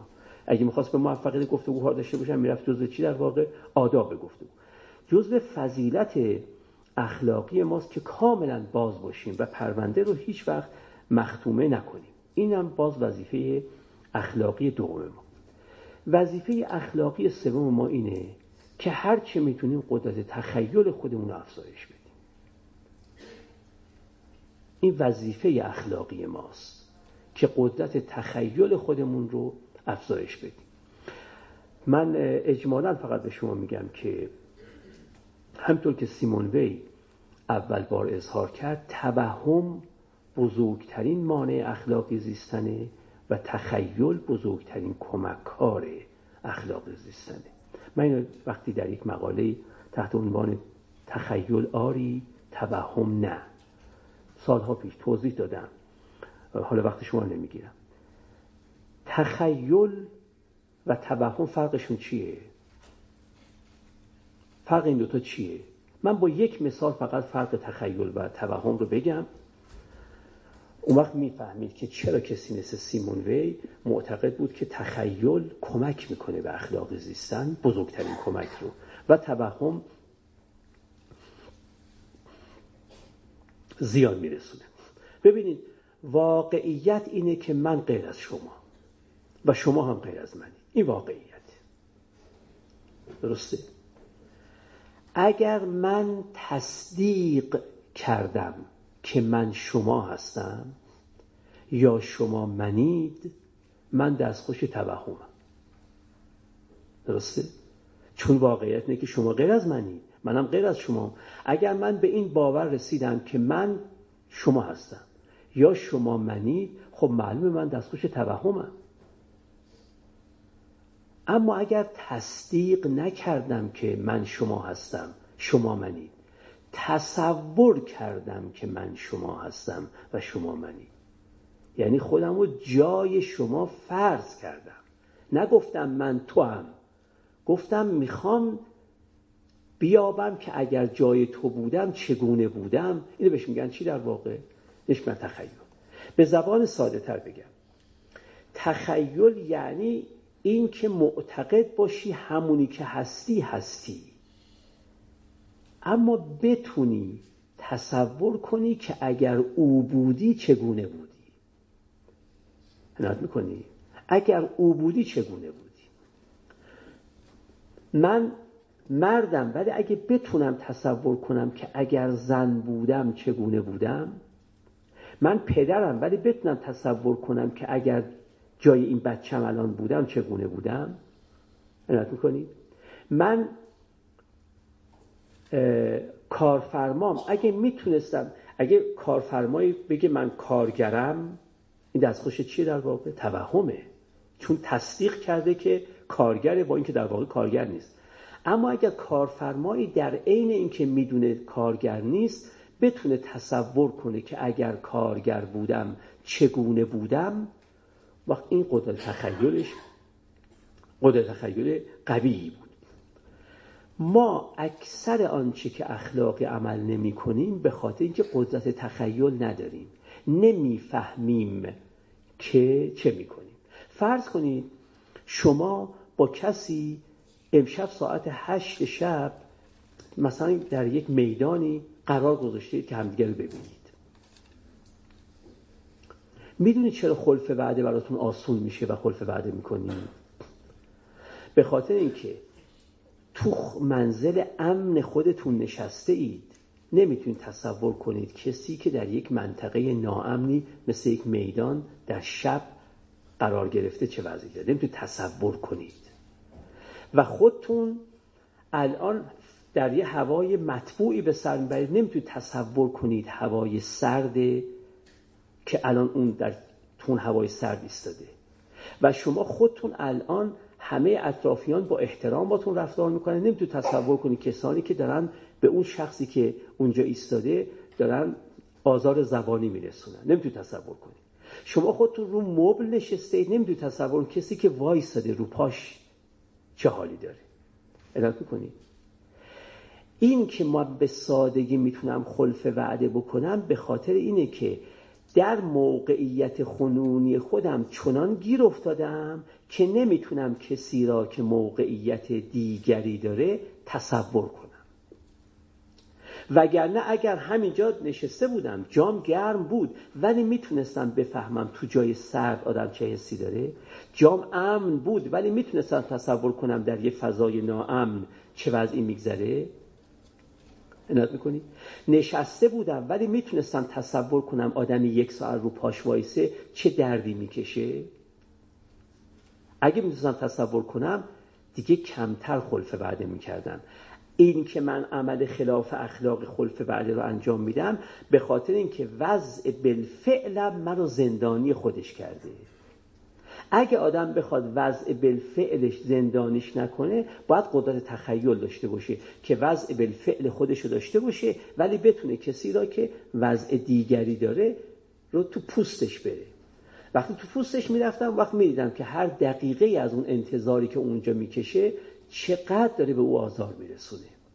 اون وقت امکان خلف وعده کردن من کمتر می‌شود ما به میزانی که می‌تونیم خودمون رو جای کسانی قرار بدیم که تحت تأثیر رفتار ما قرار می‌گیرن اخلاقی تر عمل می‌کنیم. کسانی که تحت تأثیر رفتار من قرار نمی‌گیرن اونو مشمول من نیستن. من الان اگر اینجا خلف وعده با شما بکنم به یک کشاورز آمریکای لاتین عملم تأثیری نداره. اما اگر بتونم بفهمم که هر عملی که انجام میدم رو کسانی که تحت تأثیر عمل منند چه آثار مثبت یا منفی می‌گذاره اون وقت اخلاقی تر عمل می‌کنم. و این که بتونم بفهمم نیاز به قدرت تخیل داره. از این لحاظ بود که از قدیم ادیبان معتقد بودن ما به اخلاقی کردن جهان کمک می‌کنیم. چون هر ادیبی با نوشتن یک داستان کوتاه با نوشتن یک رمان با گفتن با سرودن یک شعر تخیل شما رو قوی می‌کرد. می‌تونستید جای دیگری قرار بگیرید. شما وقتی رمان جان والجان رو رمان بینوایان رو می‌خونید هیچ وقت خودتون جان والجان نبوده اید. اما می‌تونید حالا خودتون رو جای جان والجان بگذارید. هیچ وقت هم کوزت نبوده اید ولی می‌تونید خودتون رو جای کوزت بگذارید. کما اینکه هیچ وقت هم ژاور نبوده اید ولی خودتون رو جای ژاور هم می‌تونید بگذارید. ادبیات و هنر این دوتا کمک مهمشون اینه که قدرت تخیل ما رو افزایش میدن. عنایت می‌کنید. و از این نظرم هست که در حکومت های توتالیتر در حکومت هایی که استبدادیان حوزه هنر و ادبیات تنگتر و تنگتر و تنگتر میشه. برای اینکه اگر من بدونم که یک زندانی تو زندان چه می‌کشه من دیگه نمی‌تونم نسبت به سرنوشتش بیعتنا باشم. اگه بتونم جا بفهمم که کسی که زیر برف در کنار یه خرابه ای در کنار یه ویرانه ای توی زیر یه کارتون خودشو مچاله کرده چه می‌کشه دیگه نمی‌تونم به سرنوشته او بیعتنا باشم. و اگه بفهمم که یه کسی به خاطر دیویس هزار تومن که پول نداشته به زندان افتاده او چه می‌کشه الان تو زندان؟ که فقط به خاطر که 200 هزار تومن پول نداشته که بتونه قرضش رو ادا کنه افتاده تو زندان دیگه نمی‌تونم به سرنوشت او بی باشم.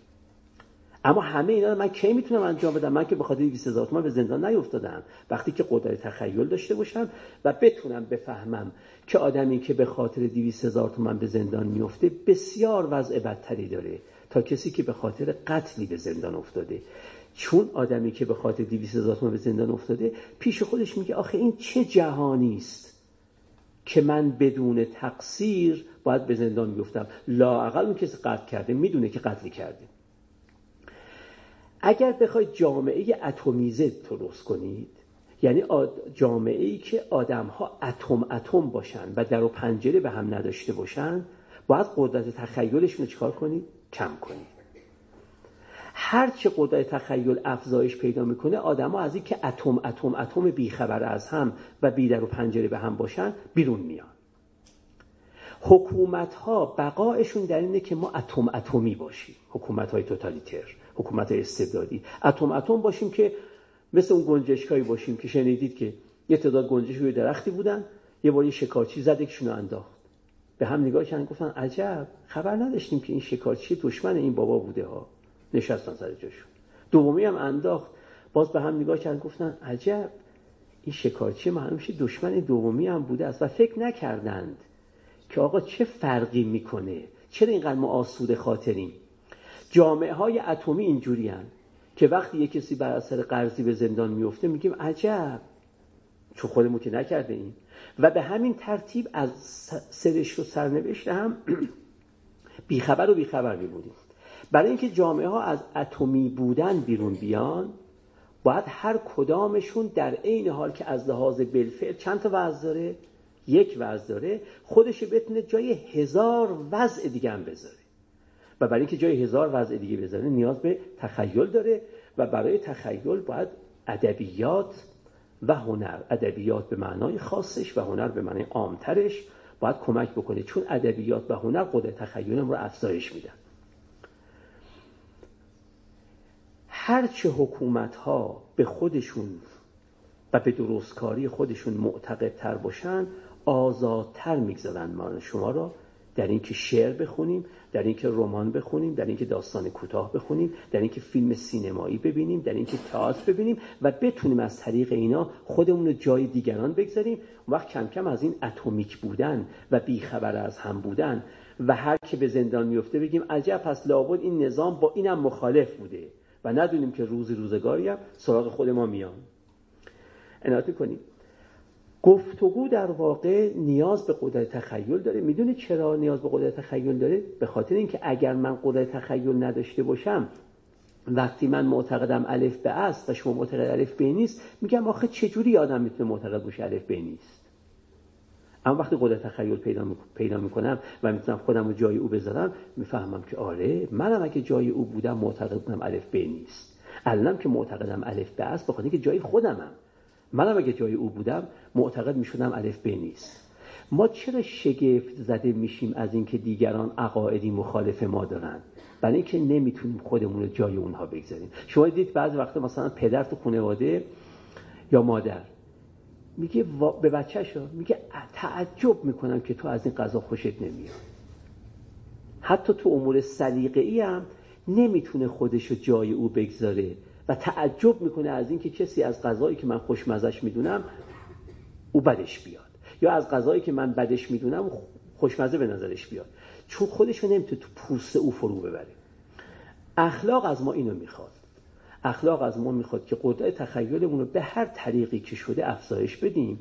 وقتی افزایش میدیم وضع بالفعل ما ما رو در زندان نگه نمیداره. وضع بالفعل هم همین وضع ها فکر نمی کنم شمایی رو اگه فکر کنم من شما هستم که دستخوش توهمم. اما می‌تونم در این حالی که در این وضع قرار دارم خودم رو جای شما تصور کنم. نه جای شما تصدیق کنم. تصدیق نمی کنم که من شماییم ولی می‌تونم تصور کنم که من شما باشم. این باعث میشه که من دیگه از شنیدن هیچ رأی تعجب نمی کنم هر چقدر مخالف رأی خودم باشه نت می‌کنید و از این لحاظ اون گفته ویکتور هوگو به نظر من خیلی در فکر می‌کنم کتاب اول بینوایانه. فکر می‌کنم در اونجا ویکتور هوگو میگه که قاضی که بداند جرم از چه دهلیزهایی گذر کرده است دست از قضاوت برمیداره. چرا من قاضی می‌تونم سریح بگم آقا ایشون قاتله حکم قتل صادر بکنم؟ چون خبر ندارم که این که الان جلو میز من قاضی وایستاده از کجا راه افتاده تا به اینجا رسیده؟ اگه می‌تونستم از روزی که نطفش از شبی که نطفش منعقد شده تا الان دنبالش بکنم میدم که اگر من هم در اون شب و در اون رحم و از اون پدر نطفا منعقد شده بود و در اون خونه به دنیا اومده بودم و اون پدر رو و اون مادر رو و اون معلمان رو و اون همکلاسی ها رو و اون فقر رو داشتم منم الان جلو یک میزه قاضی دیگری ایستاده بودم. اونی که از مجاری که جنایت از اون مجاری گذر کرده بیخبره به سادگی حکم صادر می‌کنه. اما اون کسی که مجاری رو می‌بینه میگه من خودم هم اگر از همون جا را افتاده بودم الان همینجا ایستاده بودم. خب این در بحث گفتگو اثرش اینه که آدم دیگه از عقاید مخالف با عقاید خودش تعجب نمی‌کنه چون می‌فهمه که این عقاید از یک راههایی را افتاده این شخص تا به این عقیده رسیده که منم اگر از همون مبدع شروع کرده بودم و همون طی طریقا رو کرده بودم منم همون به همون باور رسیده بودم و حالا هم از باور او میشه برای رفع مشکل استفاده کرد. نکته ممکن درش باشه. و هم از باور من که مخالف باور اوه بازم میشه برای رفع اون مشکل از نکته باور منم استفاده کرد. حالا بقیه بحث رو می‌ذارم برای جلسه آینده. و سلام.